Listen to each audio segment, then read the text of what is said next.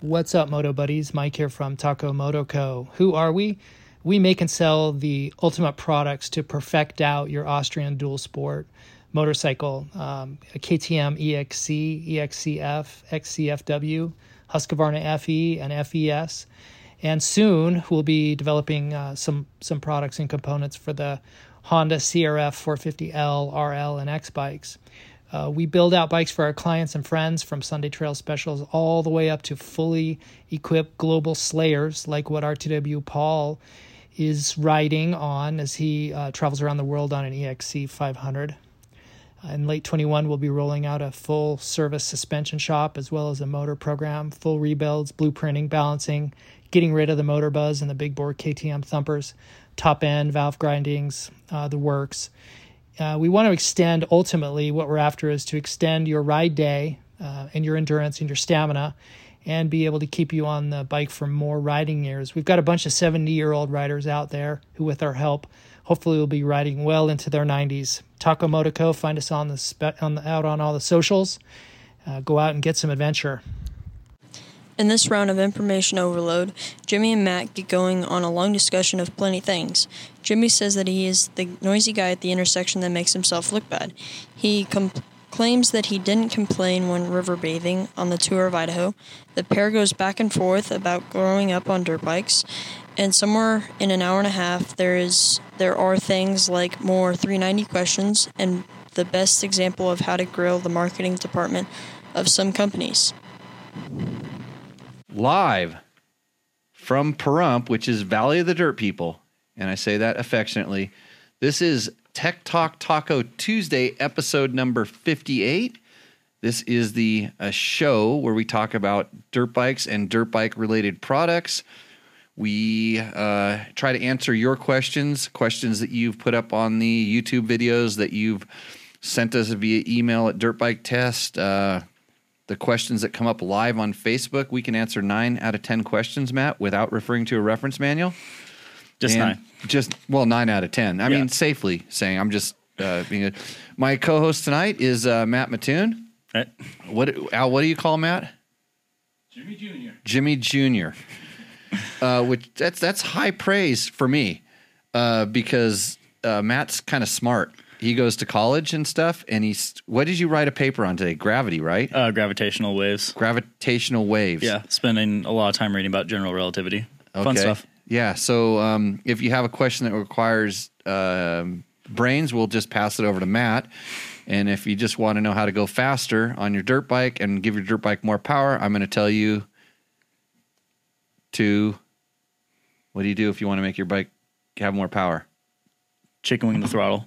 Chicken wing the Yeah. throttle. If the elbow, that you want the elbow pointing down like 90 degrees face down. No, it's it's. I always told you it's it's if you get the elbow in front of your wrist. So you think about Oh, that- your wrist that's- at, and the elbow's actually in front of the wrist. That's maximum power. No, no, that that that's what the pros do. No, like when I saw when I saw Marchbanks, that that's totally what he was doing in the air. Really? Yeah. Yeah. See, I'm not flexible enough for that. The difference between a pro and average Joe is just just that little bit. that that wrist, the the the elbow in front of the wrist. yeah, yeah. Okay, so sometimes we do joke about things here, which that just was, except for the part about turning the throttle farther. So, hey, um, so in reality, what the big news is is that we uh, have a new partner, a new sponsor on uh, Dirt Bike Test, and with Tech Talk Taco Tuesday, it is now brought to you by KTM, uh, which is pretty cool. That's why I'm wearing an orange shirt, and since I don't just completely um, you know, bow to, to all the sponsors. That's why the shirt says something else. it doesn't say it's orange though, so it was just it was like a clue. But hey, uh, I'll tell you what, KTM, it's powered by a distinct ready to race mentality. KTM is the world's leading high performance street and off road sport motorcycle manufacturer, with North American headquarters based in Murrieta, California.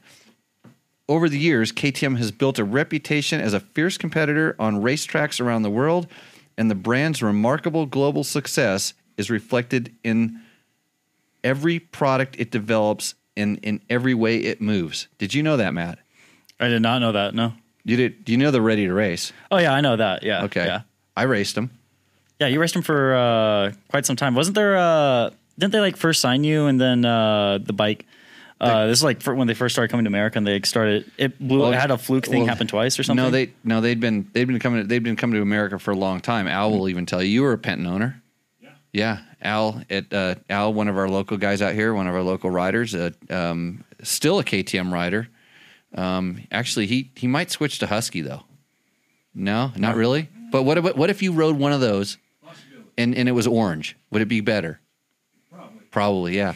Um, so, anyhow, uh, I I have to uh, make a little small disclaimer um, on behalf of KTM is that the views expressed on this show are the views of Dirt Bike Test and Jimmy Lewis and whoever else is sitting next to me and talking into the microphones, uh, not necessarily of KTM. Although we do try to give really honest, sage um, advice, and I'm I'm gonna kind of tell you another story that this is. Um, so I've I've we talked about I've raced KTM's back in the uh, the late late 80s, early 90s, and I stopped racing for them because they actually at the time went bankrupt, uh, and it was a big transition time. And then they came back, and now I mean to make a short story long, I mean look at where they're at now. But they had really good bikes back then.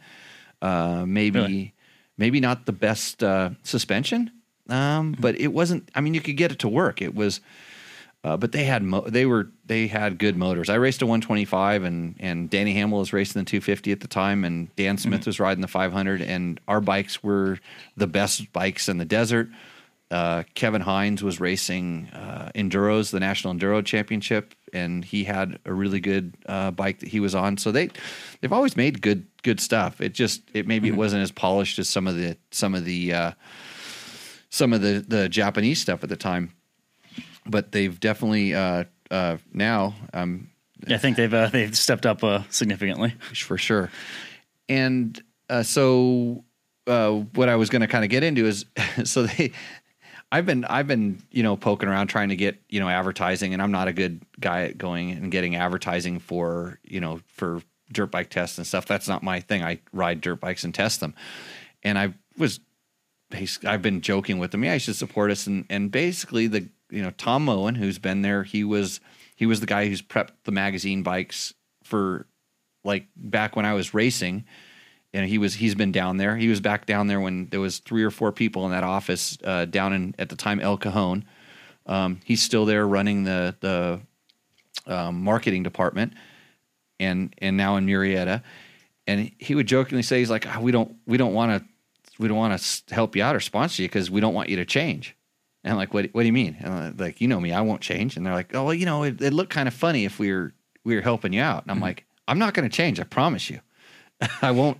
Right, I right. won't change. I mean, like even before they were helping me, dirt bike test in general, I Mm-hmm. you know people would call up and say, "Hey, what's the best bike?" And I just go KTM 500. That's that's just Yeah, by. but you're not the only one who's been saying that for No. years though. No, and, and the only person that doesn't say it is Johnny Campbell, and he says Sierra 450 whatever XLR. Right, actually, right. we we're almost this is this was almost done last week. We just didn't have some of the the ad materials and Mm-hmm. things that we needed. Um, so it was good because Johnny was my co-host, so I would just have to beat him up all the all the whole show that the KTM is better than the the Honda. But Yeah, yeah.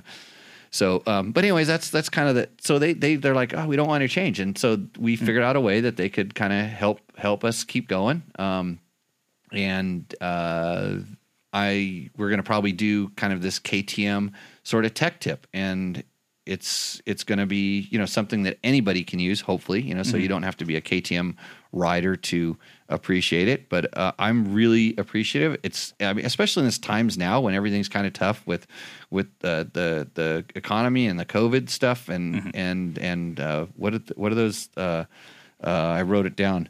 Uh, murder hornets Oh, yeah. yeah, with murder hornets now uh, affecting our daily lives, uh, you, I, I'm so appreciative that that they stepped up and they're gonna help keep us going, and we're gonna, you know, kind of kick this uh, ball in the gear. And That's and awesome. Gabe, Gabe is ready to pounce because he thinks I actually might have some money in our checkbook right now. I, that's why he's standing that close because he doesn't want He's trying to intimidate you. doesn't. I told him it takes a little while for the for it to actually start flowing, but it it may. It's okay, Gabe. I'll we'll strike. We'll strike. Hey, so uh, So actually, I, I I do have one quick little question. okay, So uh, it- it's about the dirt bike test uh, logo. So, um, how, how did that come about? Because it kind of looks like the HRC logo. No, the one in your hat looks like the HRP logo. yeah, you have to you have to take your your thing off. That's a different one. Yeah, you. So I don't know what you're talking about. There's no way that we actually like looked at somebody else's logo and like ripped it off at all. There's Okay. no way that we've ever done anything like that. Yeah, that that one. That's the one I'm talking about. That one, yeah. I, it's just it's our own. We made it up. How did you? How did did so? that Now coming from someone your age, did Yeah. you did you know? Had you seen the the logo, the other logo? Before, you saw ours first, right? Uh, so I saw, I did see yours first, but it was like a week apart. Right. So you know that HRC copied us. Did they? Did they? Because Yeah. I thought I saw a picture of like an older bike where it looked like it. Yeah. No, you, you you remember you saw ours first, so then you saw the second one. That's HRC, and then Uh. Okay. and then, it, and then they copied us. So Okay, um, we got a lot of good questions. same the standards. we have uh, a lot of a lot of good people our regulars up on the show i'm sure our chat room and stuff is pretty active um, i'm going to get to as many of those questions as i can i think george is going to um, herd everybody uh, into um, making the uh, making the questions easier to find on the chat room uh, but there's yeah, lots of cool stuff going on. Hey, another uh, shout out I like to do is uh, remember uh, Torture Test Gabe? Did you ever see the show he was on? Uh, I didn't know, but I've, I've heard about him. Okay, so he's he's from your age. He's a what a Gen Z guy, right? So he, I and I don't know how you guys brand and how you do different things, but he he was Torture Test Magazine, but now he's like go get me a coffee. That's his new new thing, Yeah, yeah. and uh, he he's bringing back the DRZ 200 evidently. and I know I have a lot. of, we have a lot of listeners that kind of share some listeners and their friends of him. Um, he's he I actually had to copy this off his he says welcome to the opportunities to support the greatest DRZ 200 content on the internet. And I kid you, there's no lie in that because there is no DRZ 200 content on the internet besides what he's doing. And like, talk about taking the path of least resistance. Right. right. Um, he says it's coming soon. It says in here on his page, uh, you'll see a bunch of parts listed. These are not parts for sale. They're parts that you can buy to be used on the DRZ 200 or DR 200 project. I said DRZ. It's DR 200 project. So basically, you can you can go on his webpage and you can like buy one clutch plate and hit checkout, and then and then they send him the clutch plate. So he's trying to crowdsource through his um, his uh, viewers um, getting that bike rebuilt because according Yeah. to him it's the most awesome bike ever and by the way you can buy a t-shirt from him that says my drz my dr200 is awesome or something uh-huh, uh-huh. Or you can get the i heart ktm tiers which we don't support anymore not one bit Is that the one I'm sitting in front of? yeah that's why you're never going to move you can't get up out of that seat Okay. because that, that's that's a bad that's a bad I almost want. I almost pulled it out when you were reading the the sponsorship, but then I decided, you know, That's- that's that's, not a good business side That's strategy. that's right. That's smart. so, um, yeah. So, and you can even buy a sticker uh, for the side of his bike, uh, and- which is great, great marketing. Uh, so, I I think he tries to avoid me. I don't know why, but uh, I need to get him back in here because I I really I'm trying to learn how you younger folk uh, do things. It's definitely different than the way us, us old farts. Uh, yeah, yeah. tend to do it. But I was thinking about buying him a um uh, a bag of ball bearings to Why's to, that? to put in the muffler. I think it would just fit his style. I mean, Yeah. it, that that then not only would it like be a ride like a bag of ball bearings, it sound like it too. So when Right. he goes when he goes by you on that DR two hundred, um, and I, I like that because I used to do that same stuff when I was like riding mini bikes around the motocross track. I'd be riding like an eighty five and Uh-huh. pass guys on 450 and I'm a big guy on the mini bike and, and it's like, oh yeah, you need that 450 bro, you know, twist the throttle a little bit farther. Right, right. So I, I see what he's doing. I get it. Um, uh, but hey, so he's, uh, man, I don't know how you're going to find him anymore. Go get a coffee dot torture test slash backslash dr 200 find just search him out on the internet and maybe he'll he'll pop back up here. I noticed my um my uh my thing froze on the uh on the live feed. Yeah, I noticed that too, but are we are we back? It's the live little thing's still going. okay good. Yeah my my as long if we drop somebody better let me know because that's going to be a big problem. Maybe maybe Gabe shut it off because you haven't paid him yet. Oh, Gabe, that I mean that's that's I'll hey I'll teach Logan everything you know in about ten minutes. Okay. hey, um, another one I wanted to get in while I'm fresh before you pour me a tequila. Uh, let's start out with the uh, the uh, extra anejo Jose Cuervo Reserva de la Familia because we're not messing around. This was a gift, of course, because I can't afford to buy this stuff. Uh, Matt's doing the opening of the box, um, and like I said, just a little bit. Um, Just a little bit. yeah, I'm going to try to concentrate before you. So, do you want a college student definition of a little bit or an actual little bit? no, it's a sipping tequila, Matt. It's this stuff is really good. well, you can have a lot pr- to sip on. it actually smells good. It is, Can have a little taste? Yeah. No, you're allowed to. Oh, I'm allowed to. Okay. Yeah, you're old enough now. I forgot that. Last time you came in, I thought you were 19. No, no, I'm 23 now. I know. I did. Time flies. Yeah. Wait till you get old, right? Right, Al? Yeah. Oh, baby. so, hey, um, he's so more push-ups than you, right? on our, uh, I don't know. Maybe we could do that live sometime. the push-ups. Uh, so on the Husky 501 video test, uh, a guy named Chase Ackerman, and I'm going to read as much as I can get through of this uh, without. Um, I'm just going to try to read it straight through because I usually throw in commentary, but I'll do my best. He says, guys are getting 70 plus horsepower with a tuned Vortex and FMF. I think they may be switching the throttle body out too. We've got a 2020 KTM 500 making 70 horsepower and running 1452. The throttle response is wicked. It's loud. I really want to stop and say something there. And they absolutely smoke the 450s off the line in hare scrambles and enduros we races we do. The 2020 Huskies are also also shaved a ton of weight off this year and now on par with the KTMs. That fact is that they come with the Xplor 48s is a huge plus too. Lots of improvements for 2020. Many pro riders swap out AERs for Xplors for hardcore enduro riding, and it's worth it.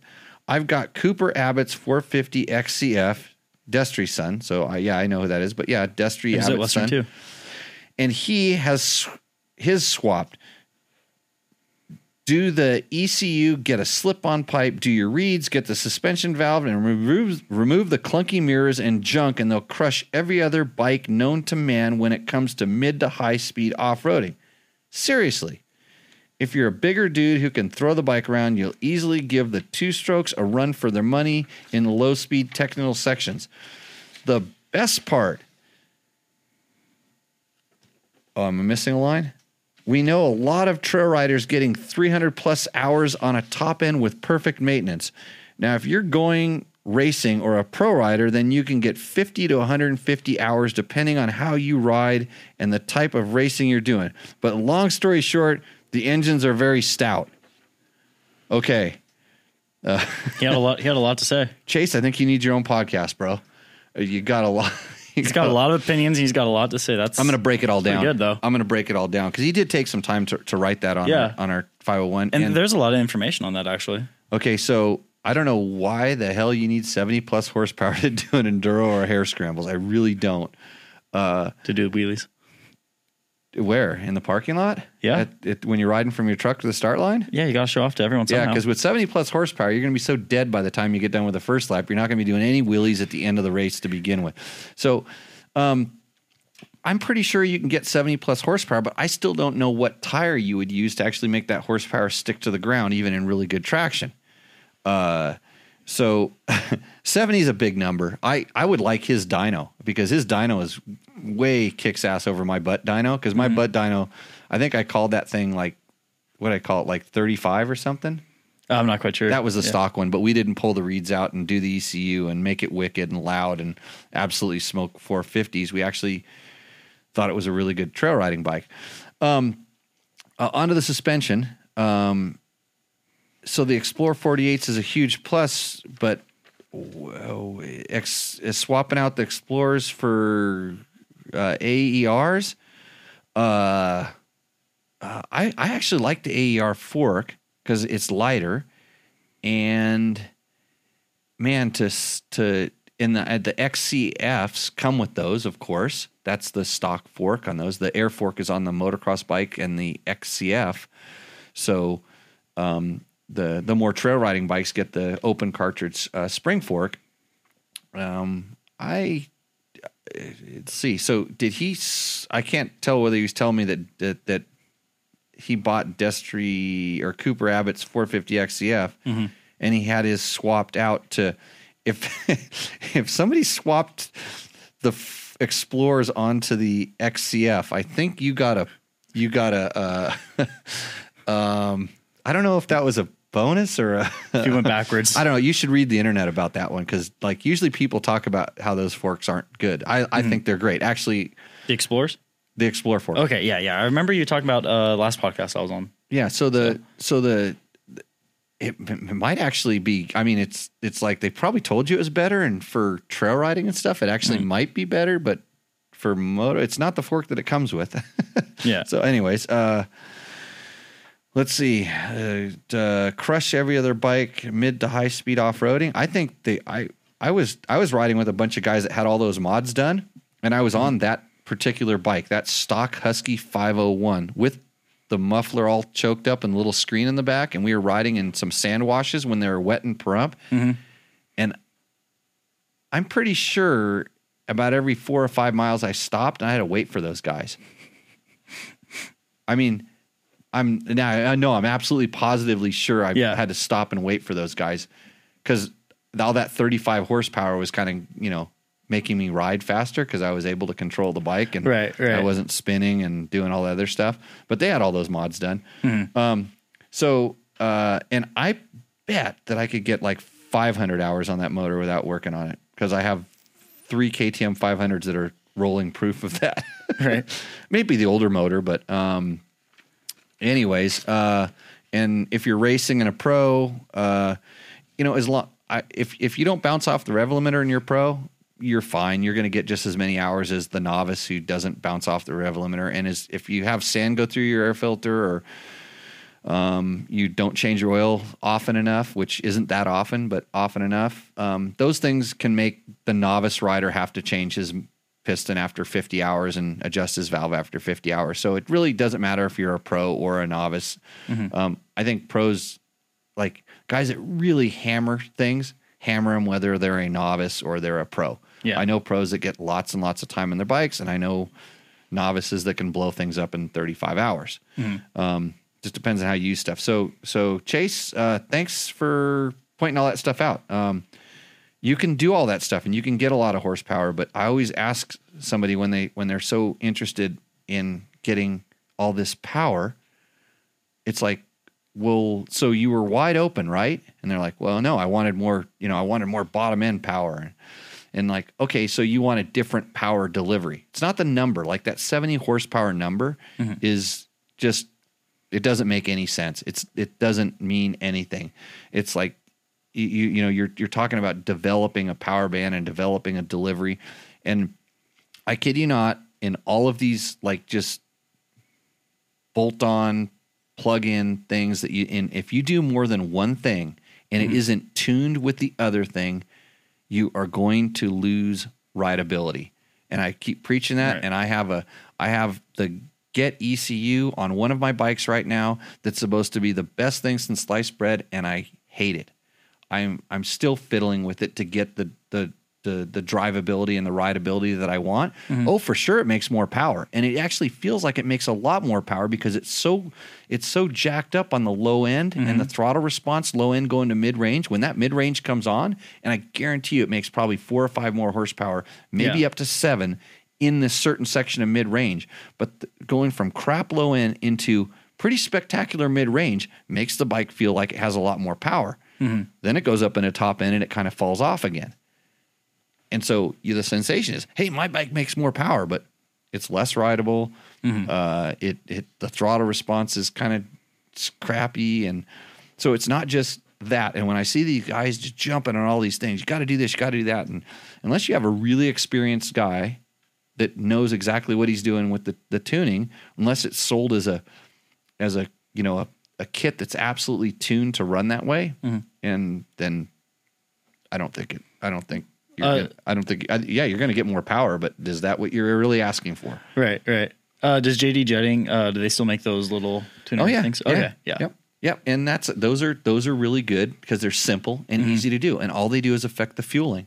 And if you change your exhaust, especially on an emissions compliant bike, you need to do something to the fueling. You cannot just change your exhaust because it will not run properly. And getting a, I had my thing flash to a Euro map. It's like, so what is that? That's mm. just like that's just like pulling an ECU off of another bike and plugging it in, not the same model, but plug it in and go, this is better. Mm-hmm. They're like, oh, so that's the way it was designed. Oh, it's got you know, it's secret. It's got the special this and that. So it's not to say that that Get ECU isn't a very very powerful tool that I can now do fueling and ignition, but it's mm. also very very complicated. And for me to to to put it on a bike that has a very specific setup that works really good with a stock ECU and a JD tuner, and it was like perfect to get that same level of perfection out of the out of the Get ECU with the same exhaust system and no JD tuner, just just the Get working on. It's a lot more complex, and I really want to get it to work because I want to test the potential of that particular product. Right, right. So I'm working on it. Um, but anyways, thanks, Chase. Appreciate it. Uh, I did tell him to, that he could call in or Yeah. if he wanted to discuss it. Well, do you even have the do you have the phone lines open? No, we don't have the phone lines open yet. Well, how can he call in then? I don't know. I'm really not ready. Actually, I'm ready to have a sip of tequila, Matt. Why don't you read the next? Uh, Oh, I was going to sit Next- too, though. no, it's it's your turn to read the question that starts with Jimmy. All right. Jimmy, I picked up my dirt bike today from the dealership. They installed a new cylinder and a new piston based uh, based on the damage they saw to the top of the piston scoring on the old cylinder. I talked to the service rep and he said he personally rode the bike for six miles after the repair and it ran well.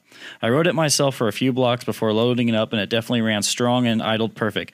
Mike uh, Bellini. Bolini. Bolini. This yeah. is that Husky. Uh, So this is the 300? Husky 300 that had the problem, and so th- there was actually a little more. He, he kind of detailed some other stuff that was um, really cool.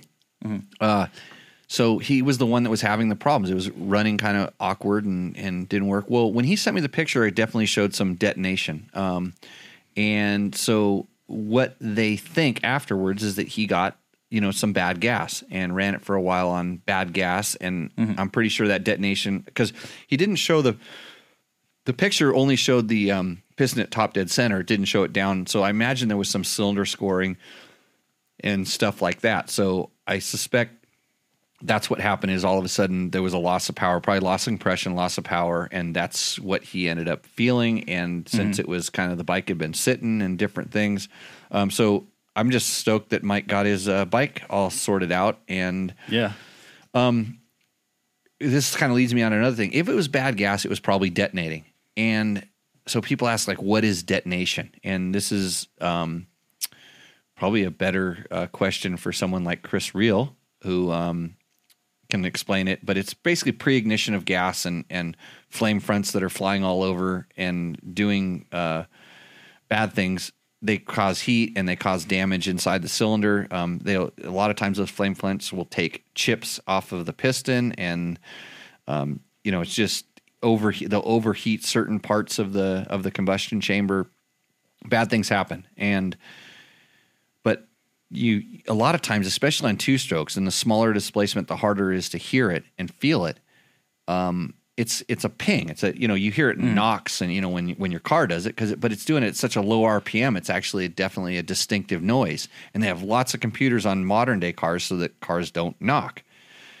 On on our motorcycles and stuff, we have none of that, and and a lot of times you know you can you can feel it. And a lot a lot of times on the 125 two strokes i remember we would get detonation mm-hmm. and you couldn't hear it but you could it was like it was like the bike was losing a quarter of the power for just small moments. Mm-hmm. But it's it it definitely sounds like a knock. I mean there's no there's no doubt about it when you're riding. It. and i i, I can hear it on the you know every once in a while on the ktm 300s and the husky mm-hmm. 300s high load medium RPM, you can get a knock when you have bad gas in it. And now with the quality of gas and stuff like that, it's not that hard to get uh, bad bad gas. So kind of that's something to pay attention to. Kind of if you have any questions about that, I mean, I'd like to get someone who's uh, maybe a little more knowledgeable on that kind of stuff to come in and uh, talk about it. I know you know sometimes adding like an octane booster, running a good fuel, but if you run, especially on these new bikes, if you run too good of a fuel, guess what you need to do? Uh, Fuel tuning. Like you, Oh, if, yeah. if you change the kind of fuel you're running in your Husaberg two stroke, Yeah. you would have to rejet. Yeah, yeah, exactly. Same, same is true of when you're, um, when you're you know, uh, changing your fuel up. Like Mm-hmm. people are always asking us, can I run 100 octane low lead, 110 octane low lead? Well, you can, but you better tune your bike for it. It's probably not the best for it. Mm-hmm. Most bikes are designed to run stock on pump gas, and they do pretty good at that. That's good pump gas. That's probably the 92, the 91 octane stuff. If Mm-hmm. you can get the the uh, the non ethanol fuel, that's probably even better. Uh, you know, especially if you're going to store your bike for any period of time. But um, yeah, when you get when you get you know the 87 that's been sitting in that tank for at the little gas station out in the middle of nowhere that was the only place you could get gas, and it's been in that tank for six months, and it's last year's winter blend. Uh, You're going to have a little bit of an issue. yeah, yeah, definitely. How is that? How is that? How is that? That uh, is uh, it's pretty good? good tequila. Yeah, Yeah. that was really smooth. it's really smooth. no, it's uh, and the flavor's pretty good too. I'm So happy, uh, happy Cinco de Mayo, everybody! By the Yeah. way, I was gonna, I was gonna read something that that that uh, that I saw in a little um, meme meme that I got today. It's uh, it basically says, imagine if you will, a world where Cinco de Mayo falls on Taco Tuesday, only to be ruined by a virus named after a Mexican beer. So take take that, and with that, I will have uh, the next the next one, the uh, Clase Azul. But I got to finish this one first. I say, I thought you were supposed to. I thought you. I thought you were supposed to sip it, and then you're about to. Um, skip the bold question, and then go to the the TOI video question. Okay. So this question is from uh, Joe uh, Klink. Uh, enjoyed watching, but seems like he complained about everything the whole trip. on the tour of Idaho video, he says that he enjoyed watching my video, but he's complaining that I complained about everything on the whole trip. Did I did I get that right? Yes, yes, that's 100. percent Well, so what's new? I mean, hey, you know what's good about this tequila, by the way? What's that? Is, is it, It, get, it makes you tell more stories. no, no, you, you got it. Wait, I got to do it by the microphone. Ah, ah, it's a it's like a it's a bell on top. yeah. Thanks, Emily. Uh, thanks, Larry. uh, that's where I got that one. Um, so, uh, yeah, did I complain the whole trip? I thought I was having a good time. Anybody ever watch that the tour of Idaho video? Yeah, it's actually it's it's getting to be tour of Idaho season. I see Martin's doing a whole bunch of stuff over on his um, Mojazz uh, website with all of his stuff. He's lining up all of his teams. He's got his little secret chat rooms and stuff. So if you're doing tour of Idaho, I hope you've got it all on lock point. Yeah, I, I would. I didn't complain about getting wet when I fell. I didn't fall in the river. I would took a bath. It's that was uh, I was I was dirty and I yeah I was complaining. So what Just be is thankful you didn't do that in Alaska. what is what does Todd Jacob say? Uh, he says, "Cool video." Dot. Dot. Dot. All right. Well, yeah. Um, I thanks Todd, but I I mean, why are you taking the time to write a nice email to me? I mean, if I complain all the time, Todd, no thanks. I no, I, it's uh, thanks. Yeah, no, it's a cool video. I did. I, I'll try to not to complain so much. When is uh, tour Idaho again? It's anytime you want to do it, but you kind of have to be able to go. It kind of it self regulates its own season because there's there's passes up in the mountains that have snow on them.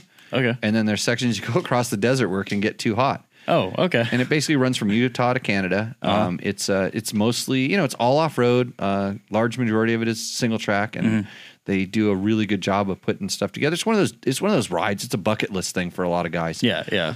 And uh, um, I I just kind of did it on a whim, and it was it was awesome. I I I and I did a video about it, and thank God that uh, my buddy Will showed up and helped me shoot the video because that would be. I mean, I do that kind of stuff all the time. It's just I never go to the extra effort to to um you know uh, document it and Right, right. and tell. I actually. RJ, who helped me out with those KTM 390 videos, by the way, which are pretty sweet. Mm-hmm. He, he's like, dude, you need to, you need to have a camera, and he, he actually pitched me on having a camera on this other stuff that I do, and I'm like, oh, I'd, Mm. that'd be so cool to do because like the story in 20 years will be really, really Yeah. cool, and and but it's like you, you just there's a lot of work to to do it right. But Yeah, he's like, yeah. he's a camera guy, and he's like, and he's right. He's I could shoot all that. I could shoot it, and it just it we store it, you know, and then it's then we have that archival footage, and, I, and I'm like, oh, it, it it would be so cool if yeah. But anyways, so uh, uh, Matt, do you, do you know what I rode on the Tour of Idaho? Uh, KTM 500. Because it's the best bike, Yeah, best in the bike out there. Yeah, best bike out there for anything. Yeah, thanks KTM. I'm not saying it because we're sponsored. No. I like how the KTM banner came up right when. I did. Gabe, did you push some buttons and make that happen? No. Yeah, the good good There we time. Uh, what does Wild Sandwich say?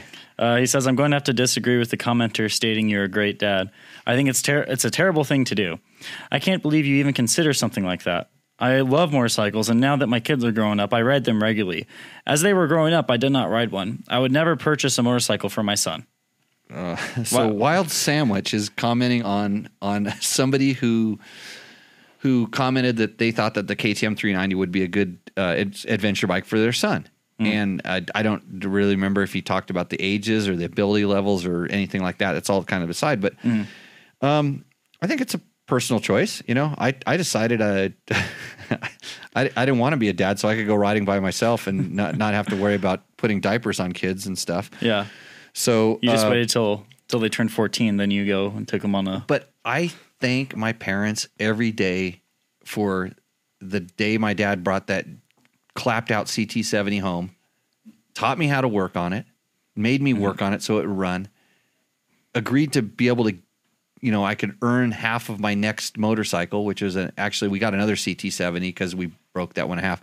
Um, I got an XR80, which I, you know, had to make $300 of the, of the 650 to, to be able to, um, get it. But it, man, thank God my parents did that because otherwise I'd, I'd, I'd be a, a murder hornet. Yeah, Yeah, Maybe. something like that, or you know, who, who knows? I mean, just kind of buzzing it, around. It, yeah, it takes a lot of a lot of distraction to kind of keep me focused. So, Mm. I mean, it, it's a personal choice. You know, you're you're lucky your parents got you into dirt bikes. Oh yeah, yeah. Um, very- you would you very would you would you would have never met me, and then you wouldn't like math, No, and you wouldn't be doing gravitational uh, computations. No, and I wouldn't. Uh, no, no. I, I don't even want to know what would have happened if I didn't uh, didn't ride dirt bikes. Yeah, I, I might have ended up just staying in Pahrump. Yeah. he's trying to get as he's trying to get out of here right now. He's here on quarantine. He's trying to Yeah, leave. two weeks left. Two weeks left. Uh, and so you know, he says this guy says as he was growing up, he didn't own one, and I mean that's that's a respectable thing. You know, if you decide, hey, your family's more important than this, but it's a personal choice, and and I here's here's about kids and dirt bikes, and this is really important, especially you know now that you know kids are just so into devices and and things. It's like if you don't own something that can hurt you, um, you're going to be an idiot when you grow up because you you've never you've you've never been hurt and you don't respect certain things and and riding a dirt bike because you can do it when you're younger before you get your driver's license makes you a better driver it makes you Oh, more 100%. re- reactive you know attentive to how mechanical things work how they perform how they move and and aware of your surroundings. Because you got to experience this stuff on a mechanical object that went faster than you can walk and and it's it's way faster than a bicycle and and and so it's going to make you a better driver. Uh, you're going to learn to to have to work on it hopefully. You know hopefully your parents make you work on that bike. So you're to you're going to learn some mechanical aptitude. And hopefully they take it away from you if you really like it when you screw up in school and do other stuff. So i can give you a lots of positive reasons for um, having motorcycles for kids uh, and and you know it, it's it it helped it helped me a ton. And you talk to most guys that ride dirt bikes dirt bikes didn't get them into you know drugs and crime and Yeah. and and and bad things. I mean sure you know the dirt bikes attract a different type of of person. It's it's not the guy that's going to get in, enamored in playing chess or Right. or you know is, is ready to go out to the golf course. And you know that's just that what they aspire to do. You aspire to do crazy stuff. And mm-hmm. the dirt bike is a great way of doing crazy things legally mm-hmm. and you will teach yourself safety. Or hopefully your parents kind of you know help teach you safety in conjunction with what happens when you fall over and got hurt in your dirt bike. Because usually the 1st mm-hmm. times aren't too bad and then you go ouch that hurts it's like don't do that again and then you respect it and then you know what pain is and mm-hmm. try to avoid it yeah bad things can happen but bad things can happen when you play basketball in your driveway and the basketball rolls out in the street and you run out in front of a car okay basketball's bad nobody play basketball anymore Right. Okay, is that a good rant? That was a good rant. Yeah. Wild sandwich. I, I have something to add to that. I was like, well, people won't let their kids ride dirt bikes, but they'll let them play football. And with all the concussions, everything we're learning about football, like I would argue that our football is a little bit more da- is a little bit more dangerous. anything can be dangerous. Yeah. And, you know, I mean, it's just, you know, you can increase the odds or decrease the odds by doing certain things. Mm-hmm. Hence this guy's um, idea that he wouldn't want his kids to have dirt bikes or Yeah. buy his kid a dirt bike. Um, but you know, he'll, he'll, he could, he could produce a kid that doesn't know how to drive and get smacked on the, on the, on the, in the street Mm-hmm. while he's driving in a very easily avoidable accident based Right. on reaction times. I'm just, who knows? Right. I don't know. I don't judge either. So, uh, Yeah, de- definitely. Everyone has their own little, their own little lifestyle, only own little philosophy. Right. So what are we on to next? Uh, Akesh Paul uh, on the 390 short review. Uh, how is the low end performance? Uh, performance. It's a little sluggish in the Indian variant. Well, I have not ridden the Indian KTM 390, but if you would watch the long review, uh, that's why we made it. It goes into great detail, and so now I'm mad at, at YouTube and Google for not uh, providing that on your feed. It should have been the next one in line because that was the teaser video, and the long review uh, gives you all all of the info. So I actually only watched the long review. I didn't watch the short one. if so. you if you can say this next name right, you're you're going to India. uh, actually, I, actually, I think I got it. Uh, Adarsh uh, Kumar, VP. Yeah, I guess so. Lucky, you know, you know how bad it is when I try to say the names. You want to give it a go, or No, no, I'm good. All right. Uh, so uh, he he's asking. So all these tra- uh, traction control and quick shifter necessity for a uh, necessary for an adventure bike. I think it's an overkill. Well, Adashar Hush Kum, Kumar VP. Uh, that's a that's a that's a two way street, and with all the stuff they put on that bike, I think like I, I would I would argue that quick shift is a little gimmicky. It's it's Mm-hmm. not a standard feature; it's an add on, but it's like, but it's pretty cool if you just want to bang if you like get want to get on the street and bang shifts. Yeah, Now, yeah. You, you know that goon that goes across the? They come to the. They always have a loud pipe too. They come to the stop light or the stop signal and they take off and Oh, they, yeah. they launch in first gear, get halfway through the intersection, they miss shift. Yeah. It, it, you know that guy full over rev and then wait, Right, you, right. You, you've done that before? Oh, I haven't done that before, but I've heard it. Oh, I do it all the time. But uh, uh, the quick shift eliminates that. So quick, you know, so but it's quick's just a little gimmicky. Um, ABS is really, really good uh, for emergency situations for novice riders. Trust me. I, I I watch people lock their front wheel up all the time on accident, and the ABS does save them. But I do think that you should actually learn, you know, how to ride without ABS personal opinion. I do t- teach a riding school. Um, at Jimmy Lewis, www.jimmylewisoffroad.com. Uh, go check it if you want to be a better rider. Uh, so and and uh, the traction control, same thing. I mean, you watch, you know, new novice riders; they're not that good with the throttle, and so this is kind of taking some of that, what could turn into a bad thing, and stopping it from happening. So it's preventing crashes. So it's it's like I said, it's a two way street. I think it is good. Um, there's good technology, and uh, you know, it's it's on that bike. It's used properly. Uh, um, and and I wish I could turn some of it off more, or some of it was more adjustable. But that's what they make more expensive and better equipped bikes for that that allow you to do that stuff. It really bothers me when I can't turn some of that stuff completely off.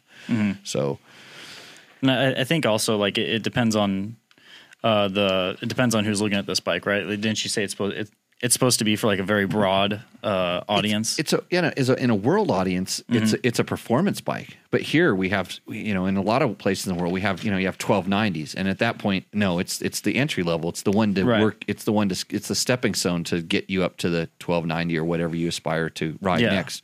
Which leads us into our next question. Okay, so uh, I think Sarge Kill one one three four. Uh, he uh, he's saying uh, I'd like I would love a comparison video, uh, like a 390 Adventure versus an XCF 350. Uh, like like I said earlier, um, I'm too lazy to make a video, another video. I don't have that. Don't have that much time, and nor uh, it, it, the the finances to knock that video out like tomorrow, like you want. But I want to do. I'm going to give you the live comparison, which is actually really simple.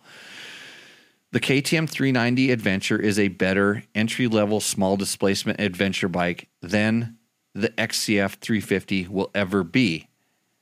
It's just that's what it was designed to do. Now, the KTM 350 XCF is a way better enduro dual sport bike than the KTM 390 ever could be.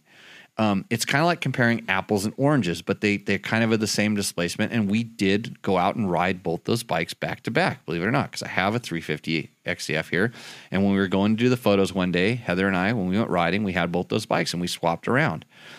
And anytime we were on anything technical, single track, you know, uh, anything that would be more enduro, I would much rather be on the 350 XCF. Anytime we were cruising down the highway on a gravel road, no question, I would rather be on the 390. So you have to kind of decide, you know, pick your poison. And then, and then, you know, how fast you're going to ride, where's your ability level. The more you're more advanced, the more you're going to appreciate the 350 XCF and you're going to wish that you were on maybe a 1090 or a 790 as opposed to that 390. So, um, yeah, that's, uh, you, you'd like, you'd like that video. Cause you know what I do in that video, Matt? Uh, you ride it. I would jump the 350 over the 390 and do like a one hander. Oh, really? Yeah, I would do like a one hander thing. I'd throw my hand up in the air There you go. like I was winning. Just uh, kind of relishing in the in the feeling. Yeah. Okay. And speaking of the KTM 350, Okay, so this is from Silverback K9. Where did you take the bike around for five minutes? Looks like an interesting terrain, maybe not too far from LA. So he's watching the KTM 350 video test, which is actually, I think it's our 2019. I'll never tell you. I will never ever tell you where videos were shot or where where it was because in my world, I ride really really awesome places and get to go cool, you know, riding the best stuff. And if I've it's taken me 30 years to find these places and to learn where the the good trails are and where the unused stuff is. And if I tell everybody where everything's at, it's like I'm doing a disservice to the people who's, you know, that's their good area and the guys that have spent the time working on the trail. Cause when some ding dong goes and, oh, look, I found this awesome trail and puts track logs up on the internet and tells everybody where it's at and then it gets torn to hell and then it's junk, mm-hmm. it's like, that's not right. So I, I'd never really reveal locations. I kind of encourage people to do the same because you would not want everybody riding in your backyard. And I don't want everybody riding in my backyard. And if you have a private place, I would hope that people respect it. And if you know, if you're out working on trails and building trails, uh, you know, once you put some sweat equity into a trail, some work into a trail, and working on it, and you see it get torn to crap because a bunch of guys didn't respect that, you know, they're cutting corners or riding off trail or jacking stuff up. Uh, yeah, it'll change your opinion on that. And and uh, so yeah, that's my thing. You'll never know where I will never post uh, where we're riding, and it it looks like interesting terrain not too far from LA because it's in Jawbone Canyon. Yeah, Jawbone Canyon is where I did all that video. I'm assuming that's not the actual name of the of the place. Oh. I said it, didn't I? it's closed right now, by the way. California State Parks closed it, but uh, that's what they do over there. okay. Next, All right. So uh, Paul in Reno, uh, he's uh, he's asking two questions, both very long. So post review dialogue about the 390 adventure. To you, it's just a review. To us, it's accurate information that helps narrow down whether a motorcycle is the right choice or not and why. It's not brutally honest; it's just honest. Please keep the format multiple riders, multiple skill level, multiple gender, etc. Pushing the bike to all uh, on all available terrain that each uh, tester feels comfortable with. There are many reasons you had so many non-USA comments, and I believe it is because of the well-rounded testers and comments from them, and possibly the lowest level of bullshit that uh, came from the final review. I'm not in the market uh, for a new bike, but if I was uh, if I if I was, this review would have been the info I needed before going to the dealer. And speaking of bullshit, okay, let me. Well, because that's when I chime in. When you say bullshit, that's me. yeah, So um, thanks, Paul. That's uh, that's good. And it's funny as I've been told to to never say that I'm being honest or brutally honest with you, and I've kind of taken that to heart because everything I say is kind of that. you know. yes, yes. Um, I but I've decided that what we're going to do is we're going to start selling T-shirts, and I'm gonna I'm gonna start uh, giving away motorcycles so I can get more Instagram views and and uh, Si- raffle, sign me up. selling raffle tickets. Yeah, Yeah, Did sign you, me up. Did you do that already? Oh no, no, You're- but uh, but if, if if you're offering a raffle for a new bike, I I desperately want a Is, new bike. is that what I need to do to get more popular? Isn't good information that you get for free enough? it is. Okay, But, Thank- uh, thanks, Paul. Yeah. okay, let's get into the bullshit. All right. So question number two. You and BC Mark uh, started to bag on the marketing departments That's of that's Berm Cannon. Berm Cannon Mark of Moto. Uh, I, don't, I don't know what that is. Of which I loved hearing. I think I think your listeners may want to hear your take on the level of hype that comes from the marketing departments and how it may affect reviews on motorcycles. Both you and Mark have been in the biz for a long time.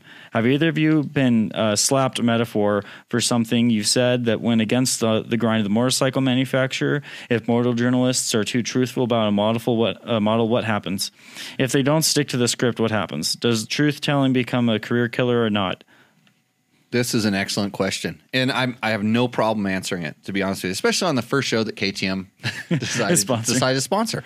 Um, so uh, we started to bag on the marketing departments, and it's it's it we I did I don't know if we got into it on that this particular thing, but so a lot of times you know they have a the marketing department has a direction that they want to go. They've got some research or they got some information that they think is really going to spark the market. It's going to it's going to bring their product to life more so than the product itself.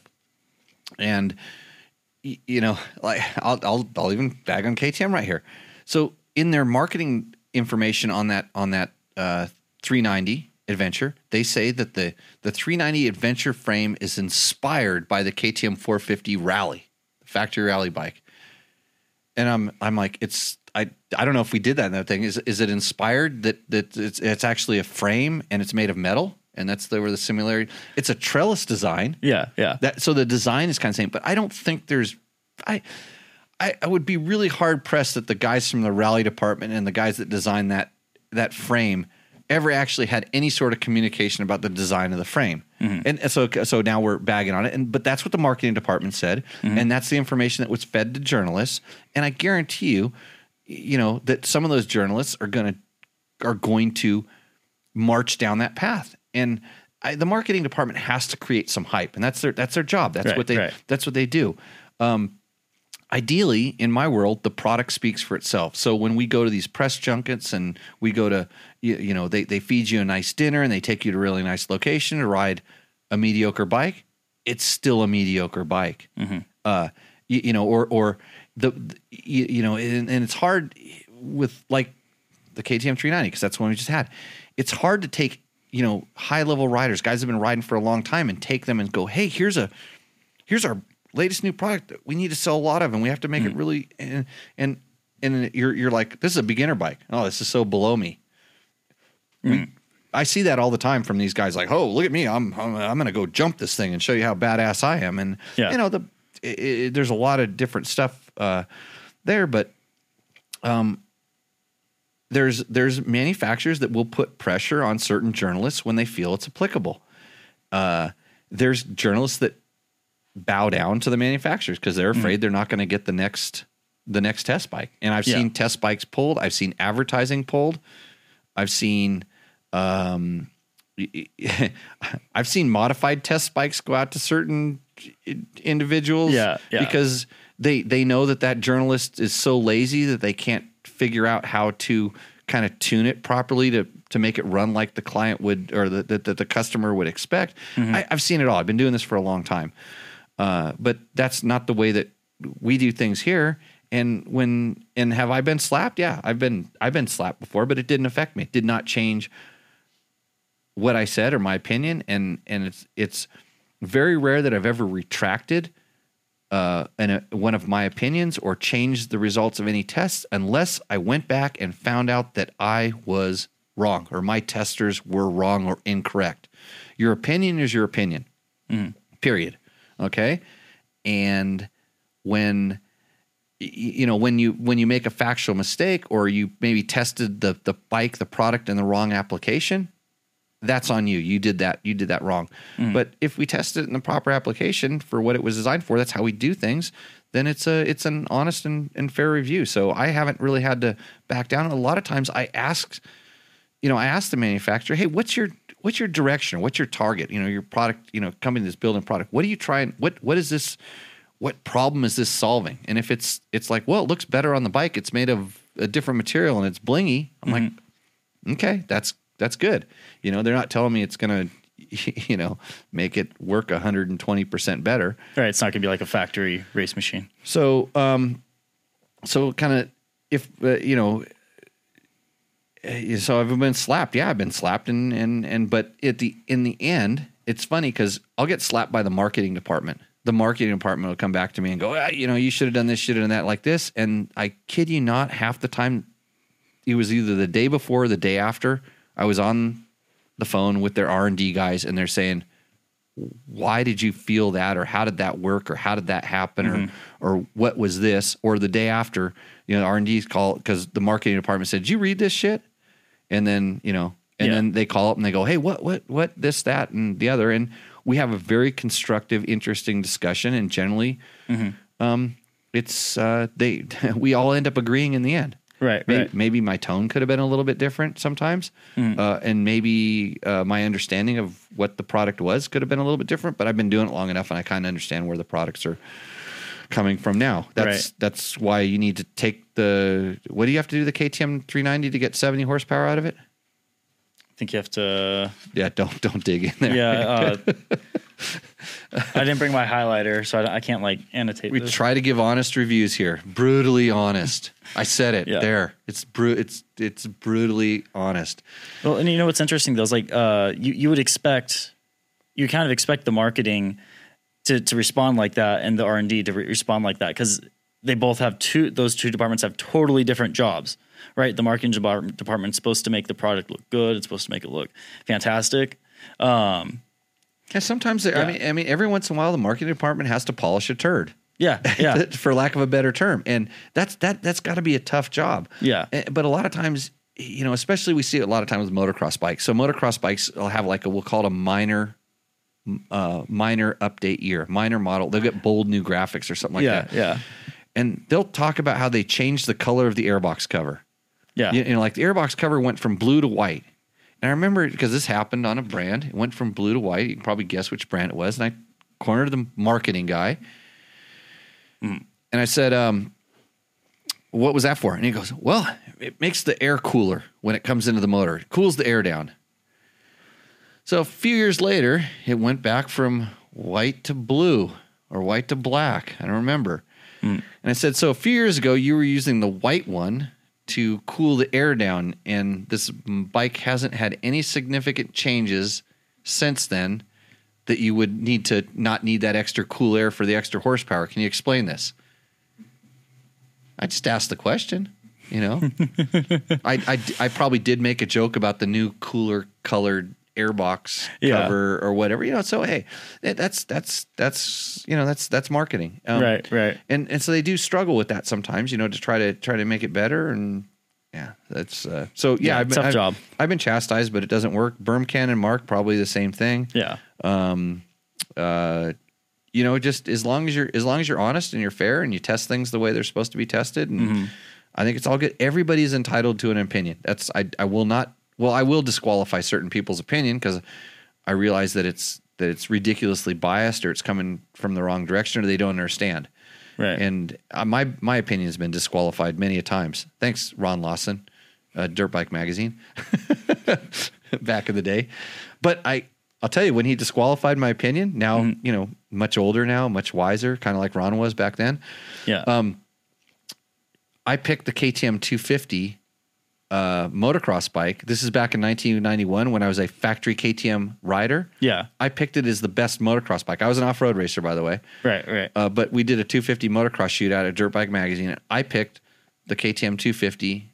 Uh, I think it was called an SX back then. I'm pretty sure. 91. The red, white, and blue one. No, it was a green one. Oh, yeah, it was the teal. Is that teal green one?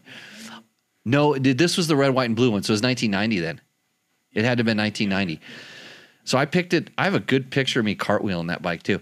Uh, at the test. Oh, we need we need to get that up here on, on these TVs. Yeah, it's only it's it's in film. It's hanging on my it's hanging on my tool chest back in California. Uh, but so I picked it as the best bike, and the funny thing was is the motor could argue arguably been the best motor at the time. The suspension was a little suspect, but I I was a used to it because that's what I was racing on, and Mm-hmm. b I knew how to tune it. I was the only test rider at that entire test that was actually making clicker changes and adjusting things. Yeah, yeah. Uh, the rest of the guys were just there to get their photo taken, which is what you get with most test riders. Hmm. Right, Um, right. They're there to get their photo taken and try to get uh, popular. So, um, yeah, so he disqualified my opinion of picking that bike first, and I, I, I, I agree with that. It was his magazine, not mine. I was just s- smart ass punk motor uh, off road racing kid. Yeah, that was yeah. trying to get my picture in the magazine too. Uh, yeah, first year of the 300. This was the yeah, this is the 250 motocross shootout. I remember that. I I should go dig that up. I have I have that in the archives. You should have just like a, I don't know, just like a podcast, uh, like a podcast where you're just talking about like, uh, like stuff that went down, like uh, shootouts or uh, just like bike tests. That no, that, that's that's what this podcast is. Yeah. Sometimes. Some Next, next, next. Okay, so this one's from uh, I'm assuming it's Lee uh, Gross. I'm hoping it's not gross. Um, Hi Jimmy, can I trouble you to point me towards a reliable source for a new uh, new or takeoff carb for my 2003 YZ 250F, please? There's a lot of mi- there's a lot of mystery stuff on uh, on eBay, but I like to support someone who knows what they're doing, and it's hopefully a small shop. I don't expect you to do this kind of stuff for free, so I'm buying a T-shirt. Thanks you, thank you for your help. I actually answered his email, um, specifically because he bought a T-shirt, and you can buy a T-shirt uh, at a dirt bike test store, something like that. dot com. I don't know. Dirt bike test. Go to dirt bike test, and there's a button that says store, and you can Yeah. buy. I think it's dirtbiketest.com slash store. Yeah. Well, it's just go to dirtbiketest.com and then find store and then click on that and and uh, buy a t-shirt. And we're almost sold out of a lot of them now. So, and I don't know when we're going to get another order because because Gabe says I have to take any money that I get there and pay him before I can actually restock our t-shirt supply. And if we made money on the t-shirts, it'd be even more awesome. I think, but like uh, so I'm doing the janitorial stuff. I'm like, you know, sweeping the floors and cleaning the place up, and then I have to take my time from that to go over and package up the the the stuff, the t-shirts, and then send them out and go to the post office. Gabe did that like twice. Did you do that twice? I could add it to your job list, but I can't pay you for it yet. It's it's rough around here. The cat food is pretty tasty, and you notice I haven't. I've been on a liquid diet for a couple days. Yeah, it might have been the cat food. Um, okay, wait. Back to what we're talking about. Lee Gross's Yeah, yeah. Uh, carb for 2003 250F. So I'll tell you a little story about those eBay carburetors. Uh, if you get what you saw in the picture, uh, that would be uh, win number one. if you get what you saw in the picture and uh, it is what you saw in the picture, examine it closely because there might be like orifices and things on that carburetor that don't actually function. I've actually seen a carburetor. It's a it's a rip off of the Keihin um, FCR carburetor, you know, that has a that has a pumper, you know, a diaphragm pump on it that actually had no diaphragm pump in it or anything. It just was shaped like that. And it was essentially a Bing carburetor, like like a float bowl with a main jet and a needle and a pilot jet, and it had a needle and a round slide in a FCR carburetor. The round slide was well, I could probably put my pinky down in the slide. It was a 39 FCR, but the slide was actually in like amazing. They they basically took the parts from a like a Honda 50 carburetor and fit them inside of that that shell. So on those carburetors, when you get a carburetor that should cost you four or five hundred dollars and you get it for thirty nine ninety five, you're getting what you paid for. Trust me. Um, so be leery of those carburetors. I've also seen some very good authentic knockoffs of the can the that that FCR carburetor. So the same carburetor that's on your um your 250. But it has what we, we would call a mystery jet selection. it means that they just put like it it's all the stuff it's all the same shape and all the same dimensions but the sizing's a little bit off Uh, so the nozzle may not really be the, right there. Who knows what kind of passages they have between the bleed and the and the other ones. Um, uh, so everybody I've ever encountered that knew anything about anything that has bought one of those carburetors said it was a nightmare to get jetted if they were able to get it jetted at all. So what am I saying? Oh, try to find it. Maybe try to find a dismantler that has taken one off of that particular bike. In all honesty, those guys know what those things are worth, and they're going to charge you a fair price for it. So if you really need one, um, you know, if your carburetor's just got gummed up, you'd probably be better off spending the money buying an ultras an ultrasonic cleaner and cleaning out your carburetor and doing all that stuff. Um, you know, and fixing it. Or if your carburetor's worn out, and carburetors are a wear a wear item. Um, so you, if you're worn out, then you're going to have to find another one. And yes, Al, I wonder if we could get a KTM car to test. a KTM car. Oh, you saw the release of the new KTM car. I don't know. I have to get the press information on that. Yeah, I, I did see something where they're releasing some Expo crossbow. This is not turning into a KTM commercial just because I'm wearing an orange shirt that doesn't say KTM on it. It doesn't say Home Depot either. We've got an expert right here. Is- it, so. Oh yeah. I thought that uh, that Hey, uh, have they have they had those out at the track before? No, I wrote America. At Road America, they had them. Yeah, that- they're they look pretty awesome. I've seen the, the Radicals and all the other cars that they have out there. Yeah, so we're not a, we're not a car show either. We're not going to turn into a car show. Just, just we're going to keep it the dirt bikes, some adventure bikes. okay, I, I, I actually do have. Uh, do you think uh, like Lectron or Smartcarb might have a carburetor for that bike? yes, that's a great idea. Yeah, uh, Lee, I didn't even think about that, Matt. This is why you're on this show. Yeah, not not just so I can drink some of your good tequila. You're way better than Logan. You actually say something. yeah, Uh, Logan, that's a slam, by the way. That's that's being mean, and uh, don't know they're, they're not hurtful words. They're just I'm just trying to encourage the vocabulary. I know you have smart things to say. okay, yeah, Smartcarb or Lectron or Yeah, or how are those Lectrons? I kind of see everyone. Everyone seems to be buying them these days. I, I, me personally, uh, I'm not a fan. Okay. Why is that? because they, they, they, they're very smooth and they don't, they kind of smooth the bike out and they don't necessarily have snap. Now, I'm, Mm-hmm. I'm going to be brutally honest here.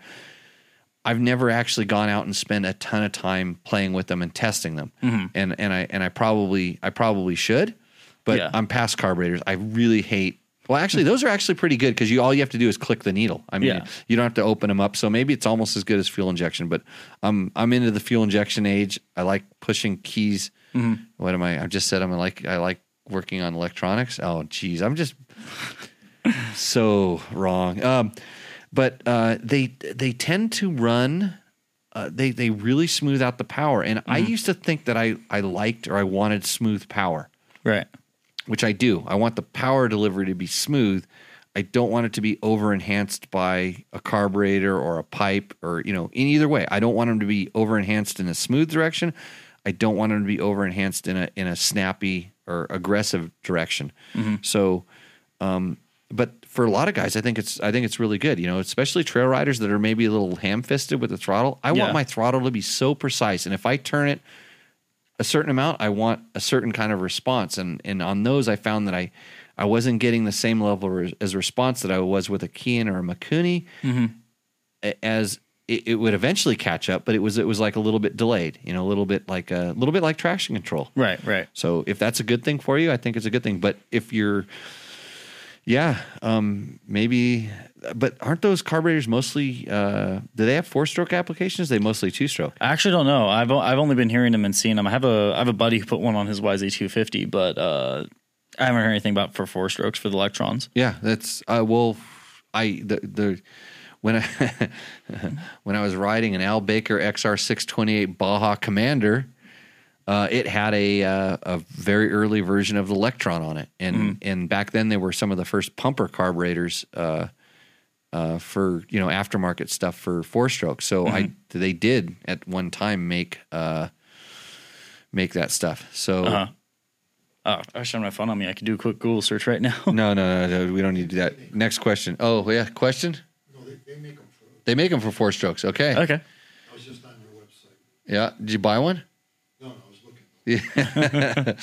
Good. I, I was trying to smooth out my 380 a little bit. KTM 380. Yeah. That's a horrible bike. The only reason I'm saying that is because I actually spent a long time. I, I spent a long time jetting and tuning a KTM 380. It was back with the had the SCM ignition, and I have a, I have a pro circuit pipe and muffler for one of those. If you're interested, we go upstairs and talk about a little. You know, I'll I'll put it on eBay and sell it if you don't. It's it's real original stuff. Um, but uh, I I I had a KTM 380. I man. I- I wanted that bike to work, so I spent a lot of time jetting it. I got that thing jetted perfect. That thing was so good. It was smooth power, long powers, everything you wanted in like a big bore two stroke with lightweight, and it was the optimum thing. And the ignition went out down in the bottom of an ice canyon. Oh no. Yeah, which was it was it was hell hell getting that bike out of there, and I and and I sold it. So, uh, did we we never finished up about my Husabergs last week? I kind of kept that on the on the download, didn't we? Because that's the other bike that like I'm I would talk about how bitching the power was, and it let me down the other week too. But if hey, if you see some Husabergs for sale on uh, on Craigslist in uh, in Pahrump, you know, Oh, what, oh, you- Husaberg 300. no, five five seventy, bro. The What- one. what about- the, the one with a lot of power? There's there's there's only uh what 270 cc difference and a couple strokes less, but it's it's a Husaberg. It's Yeah, blue. No, Has that- KTM printed on it. Yeah, mine was made by Husaberg guys. It's totally different. Okay. Like, it's completely different. to but if you see them for 300. sale, the love affair has ended. We we might have had a divorce, but I don't know. I'm waiting for the parts. They were supposed to show up today. Shipping's a little bit different these days. Um, next, So this one's from uh, Maddie D. Most highways in the U.S. have a 75 mile per hour speed limit. I'm just saying. so he's talking about the CRF 250L Rally, and uh, Do you want me to read his other one too? Yeah, well, I uh, so you're bummed that you can't like get a gross negligence speeding ticket on your CRF 250L. Gabe, how fast did you get that thing going? CRF 250L rally. 73. Man, you couldn't even go to jail for that. See, it's designed for kids like Gabe who how fast like how fast did you get the KTM 390 going? 80s. That's getting closer. KTM 500? I don't know. Yeah, that's higher than that.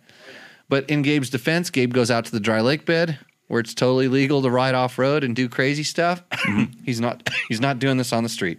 Uh, next, So uh, also from Maddie D. Uh, in quote in quotation marks, it's only 20 or 30 pounds. Uh, laughing emoji. Is he joking? Yeah, man, that's nothing. Here I am trying to cut ounces off my bike. LOL. If you're trying to cut ounces out and you're looking at a CRF 250L rally, that's the wrong bike to be doing that on. Hey, Maddie D, thanks for watching our videos and stuff. Um, I appreciate your uh, input. And uh, I don't. Did, did you say it's only 20 or 30 pounds heavier than something else? That's in the video. We said that, right? I know we said that. Um, no, we're not joking. It in in in that in that segment in that market, like that 20 and 30 pounds at that ability level, and the only time you're really going to feel it is when you're picking it up off the ground. And I will always say this: if picking a bike up off the ground is one of your performance criteria for a motorcycle, you should get into cars or something that doesn't tip over because you're going to have a very, very hard riding life. Or you can come to jimmylewisoffroad.com and learn how to become a better rider. There we Did- go. Do you like how I did that, Matt? Yeah, yeah. Why, why, why? Is there any uh, screens for the for the riding school up here? No, I, I haven't. That'd take time. I have to build that, and it take Ah. time, and it probably wouldn't pay off very much. you can you can you can use this is a Jimmy Lewis Riding School offroad.com uh, chapstick. Uh, you can use this. Uh, I have it under good authority that Dakar champions use this. I, I do. I do have that um, from from what I know. So uh, don't forget to uh, you know check out our store. Hey, if uh, you're clicking through on uh, Amazon uh, from our website, if you go to our website and you see one of the links down at the bottom, search. Do that. We get a little. Uh, we get a little piece of that. That helps. I'm going to go through the questions on. Uh, And it doesn't even have to be anything dirt bike related, right? Like you can just go on the site, click the link, and just buy uh, household items, and you still yeah, you can you can buy anything. Um, Buy you buy um, when you buy like a set of tires or stereo equipment, that expensive stuff, your new iPhone, buy that. Uh, go through the dirt bike test link. I I appreciate that. It, we get you know not much, but we get something. It helps. Um, you can pay Gabe. Chris, we're working on it. Detonation is combustion without a spark. So that's just just in case you know. And Chris, if you're still listening here, um, when when does the it's when the flame fronts collide uh, into the flame fronts colliding? Is that where the knock is? Um, and and how does that? Uh, somebody explained this to me once, but I forgot. I tried to learn how to program ads into the back of a website, and then I lost my uh, my stuff. Um, you're uh, uh, hey, d- does uh, does Dennis know you're riding his KTM 950? Yes, he is. He told me to ride it. yeah. Oh, good. Yeah, because yeah. I saw Dennis on here, and I'm like, No, I've been I've been riding it back and forth to my grandma's place, helping her out with some stuff, and I rode it here. Cool. It's my it's my in town commuter. hey, Matt. Another thing I've just learned on the on the chat room: bad tequila causes a knock. uh, um, late ignition uh, that explodes after the spark ignition. That's what takes the edge off the piston and removes the bumps from your credit card. Good one, Chris. Um, let's see. Uh, somebody says he is a hack, and he's probably referring to me. So that's okay. Um, see any other? You don't have this going.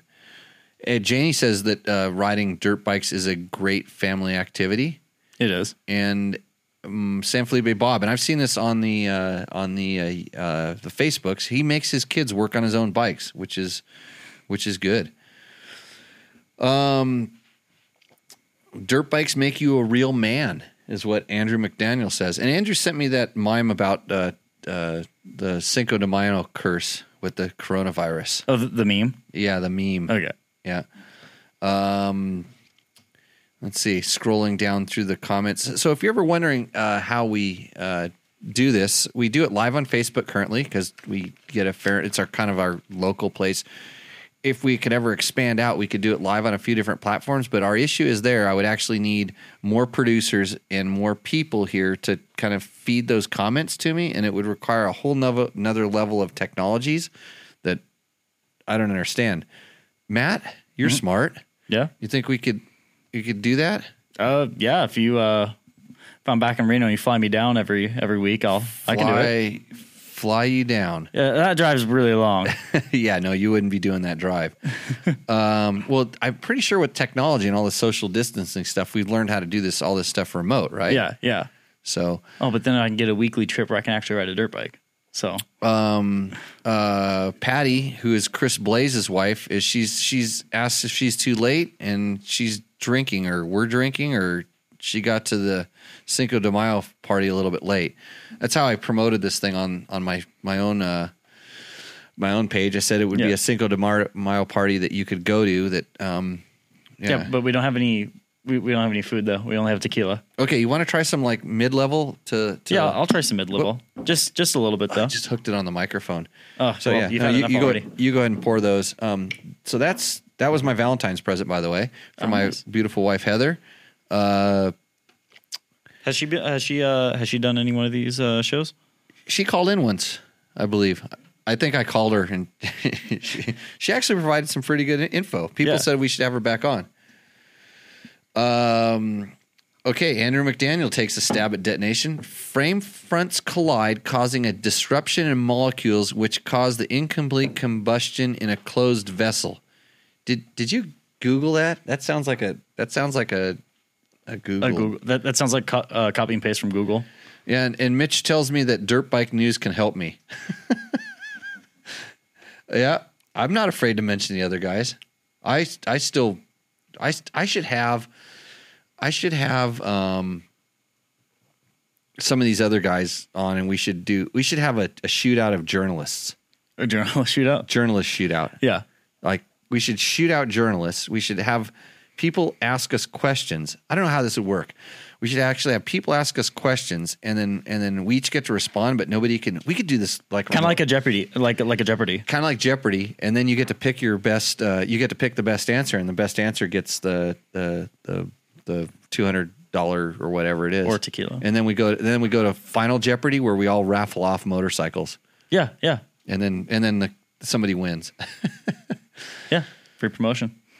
So Well, not free, but I think I think uh, George, you're um, you're uh, paying attention to this. Have I answered most of the questions on the chat room? I can't. He'll he'll get back to me pretty quick. If my phone wasn't nearly dead, I would have had it pulled up and I could actually, I could have been a helpful co-host. Yeah, you plugged into every outlet we had available here. yeah, no, my, my phone won't charge. It, it, it just will not charge. It, it's been stuck at 10% you all could day. you could go to Amazon right now and buy a new phone, clicking Yeah. through the link on dirtbiketest.com. I actually need that stimulus check Yeah. for more responsible things though. Oh, Like rent. rent, yeah. I'm down a job, so Um, hey, Matt's looking for work up in Reno in the motorcycle industry. If anybody's out there uh, Yes. watching, um, I don't want to go back to Starbucks. you worked at Starbucks. Yes. Working waking up at 3:30 a.m. Wow. Oh, Yeah. because you because you you're you're you don't have a lot of time to work, so you need to work when. Yeah, yeah. So so I'd work the morning. sh- I'd work from uh from uh from I think it was four or four thirty uh to uh to like uh nine, and then I'd have class at ten, and then from ten to one I was doing class, and after that I would go do math tutor until seven. Kids, listen listen to this. This is this is how you pay your way through college. It's like you hear him. He said he got up super early to work, and he did work, and and yeah, It's brutal. I, I still have to take I still have to take out student loans. Like it's still brutal. It's a, that's just cost of living. Well, so you, so I mean, at the end, Yeah. all you can you can expect a minimum wage job working at the like uh, the meat packing plant, contracting viruses. Yeah.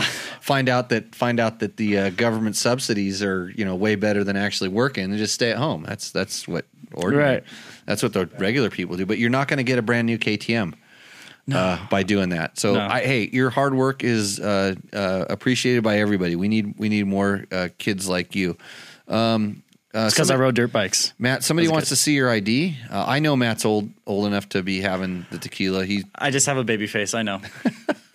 no, no, no, no. So I, I actually went to a, a bar in a uh, an airport. Uh, I think it was right after my 22nd birthday, and the the waitress she comes r- almost sprinting over, saying, "Hey, you have to be 21 to be in here." I was like, "I am 21." She's like, "Can I see your ID?" So I pull out my ID, and I just see her jaw drop. She couldn't believe I was over 21, and then she just was taken back. She's like, "Well, what can I get you?" And then when I ordered a beer, she was even more surprised. She was expecting me like some frou frou drinker or some, something like that. uh, so um, yeah, George, I got that question about the the the short review. Um, how is the low end performance? It's a little sluggish. Yeah, it it, it it's it's sluggish because it's designed for a, a novice rider on the KTM 390. Um, uh, you know, an expert rider would call it sluggish, um, but and I'm sure all the reviewers in India are you know probably experts. I don't know how that how that works there, but I haven't ridden the Indian version.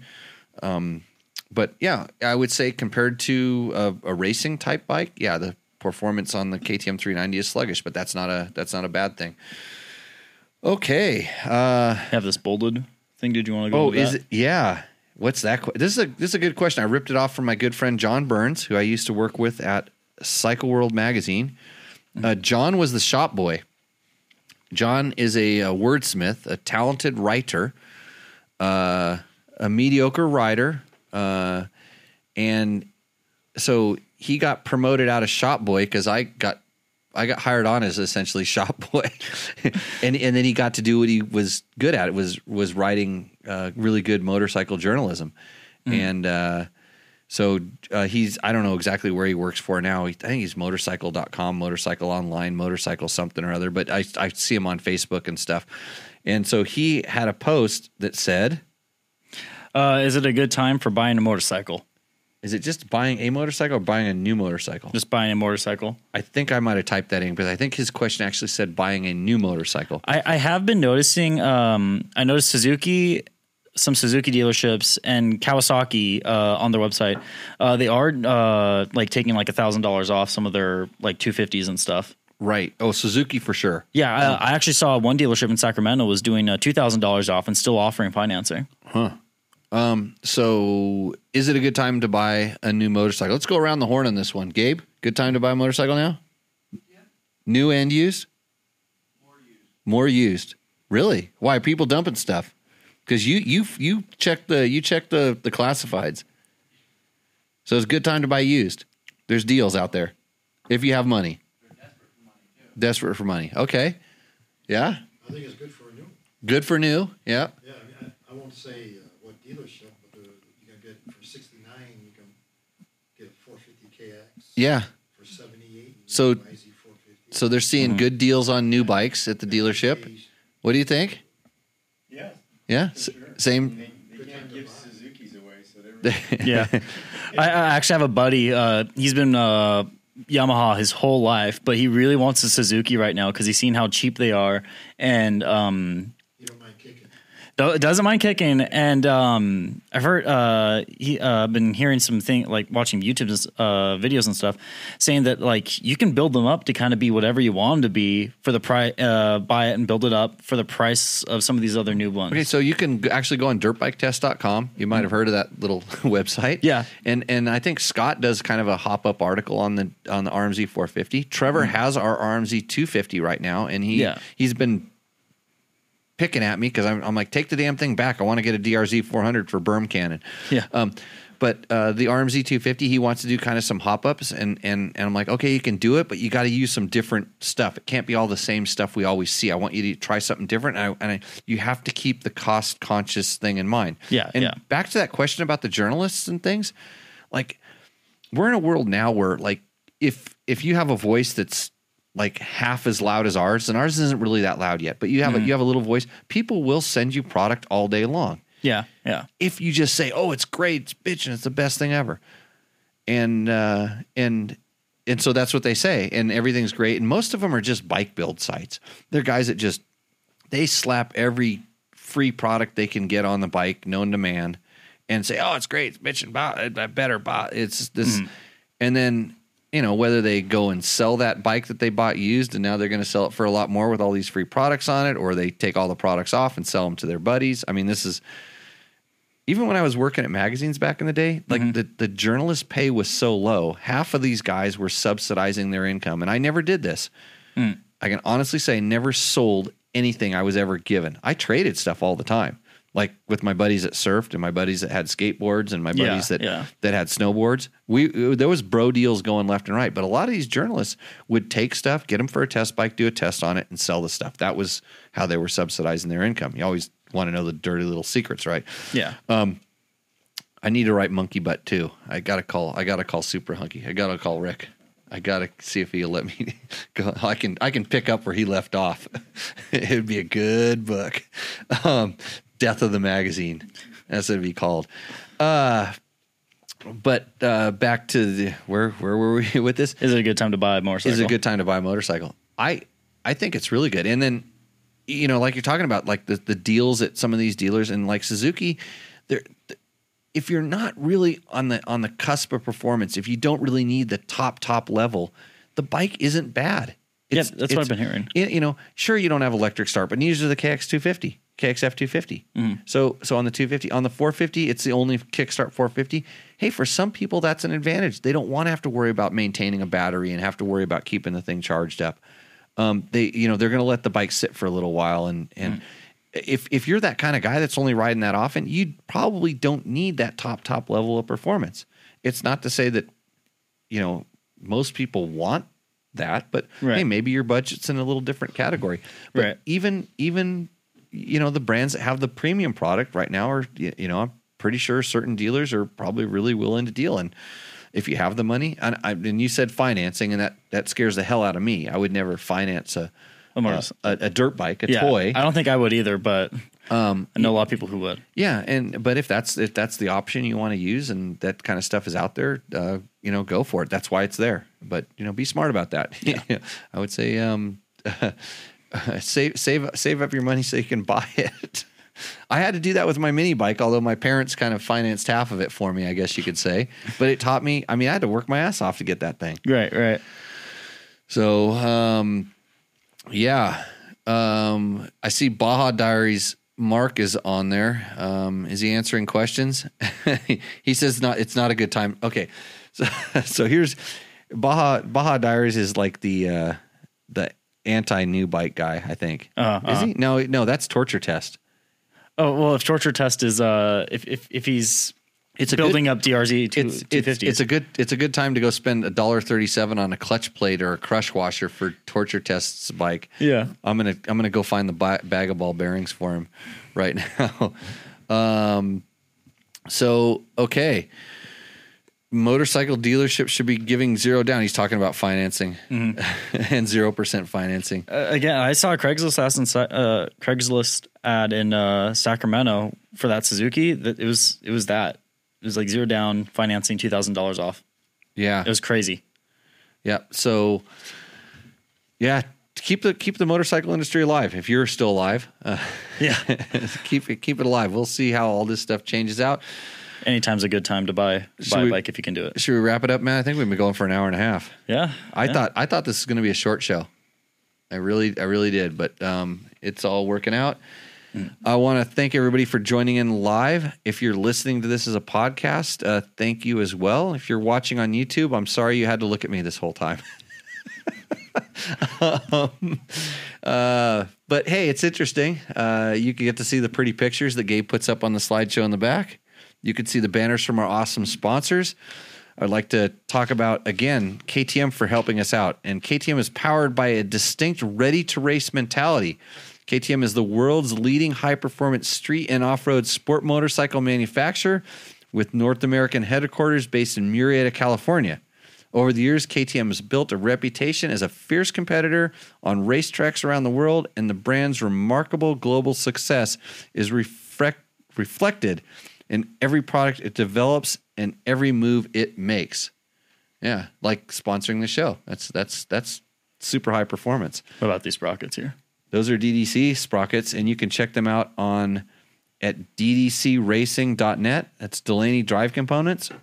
I run them on all of my bikes, and another good thing about DDC is they really sponsor, they help out the off-road community by supporting land use um, activities. They're they're involved in that as well as, as I am, and a lot of people are. It's it's a fight to be able to keep our areas open where we get to go riding. Um, so pay attention to that. Uh, Klim. I forgot to talk about Klim, didn't I? I'm not wearing Klim underwear today.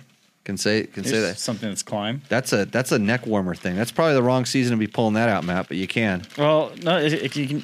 It's a It's mask. a neck warmer, but Oh, it's a on. mask. Yeah, I was. gonna- Yeah, Hey, do you want to sit closer than four feet apart? Let- Hold on. I can- but you gotta take the headphones off. Yeah, I know it's too much work, but it's a it's a it's a neck warmer that can be used as a as a germ s- a germ uh, Yeah. eliminating spreading device. And it comes with a Klim sticker that you can put on front so you can represent. right. It has a Klim thing on it. Yeah. Yeah. So ten ni- no ten ninety five. KN ninety five. Oh, it has Like a, two like a pumps. KN filter or something like that. Yeah, K Klim. Oh, Klim N ninety five. Yeah. So I don't really know how much all that stuff works. So you got to you know do your own research on that. I'm not a scientist. I just play one on this damn podcast. um, but uh, yeah, Klim makes some of the world's best, if not the world's best, off-road riding and adventure gear, and they make street bike gear too. Um, I wear it anytime I'm riding for fun, and that says a lot about it because I have the opportunity to wear pretty much. Uh, people dress me up like a anything, you know, Like a model. like a model. Yeah. Yeah. I used to be a photo model, but you know. Um. Okay. Anything else? Any other, any other business? Uh, thanks for letting me drink some of your tequila. Oh, you're welcome. That's what we do on uh, I'm not gonna show my ID though. Cinco de Mayo. Yeah, I know. I know you're old enough. Yeah. Uh, good. Save some for Al. No, you can't have any Al. If you if you're uh, we talked about this. You're 78 years old. You're going to go ride dirt bikes tomorrow, and and you don't need anything to slow you down. Yeah, you, you should know this. You shouldn't have some young punk telling you what to do. or speed him up. So uh, thanks thanks for everybody that came in live tonight. Uh, Live good- studio audience. yeah, live studio audience. Good to see you. And uh, like usual, what are we going to do, Matt? We'll see you on the trails. See you on the trails. Cheers. What's up, Moto Buddies? Mike here from Taco Moto Co. What is the Taco Touch? It's the best service in the industry. Virtually 24 7 tech support via email or text. And it's like having a dirt bike doctor on call every day of the year, helping you fix your bike or recommend parts or setups for you. If you've ever received an order from us, you'll know that the Taco Touch extends to our fulfillment, and our orders come with the coolest stickers that you've ever had, uh, buying parts from anybody before, and a handful of root beer barrel candies. Um, all of our Taco Moto Co branded components come with a no questions asked lifetime warranty, and we'll even extend out the warranty of other manufacturers, OEM, and aftermarket parts where we can, sometimes for life. We test and tune endlessly and exhaustively and obsessively. We're trying to destroy everything that we can before you get your hands on it to look for weaknesses and to improve it or to make recommendations to the manufacturer. And if it's something that doesn't uh, meet grade, then we don't offer it on the store. Everything that we carry is something that we have personally used, tested, and ridden and raced and knows meets the, the high taco touch demanding standard. Go out and get some adventure.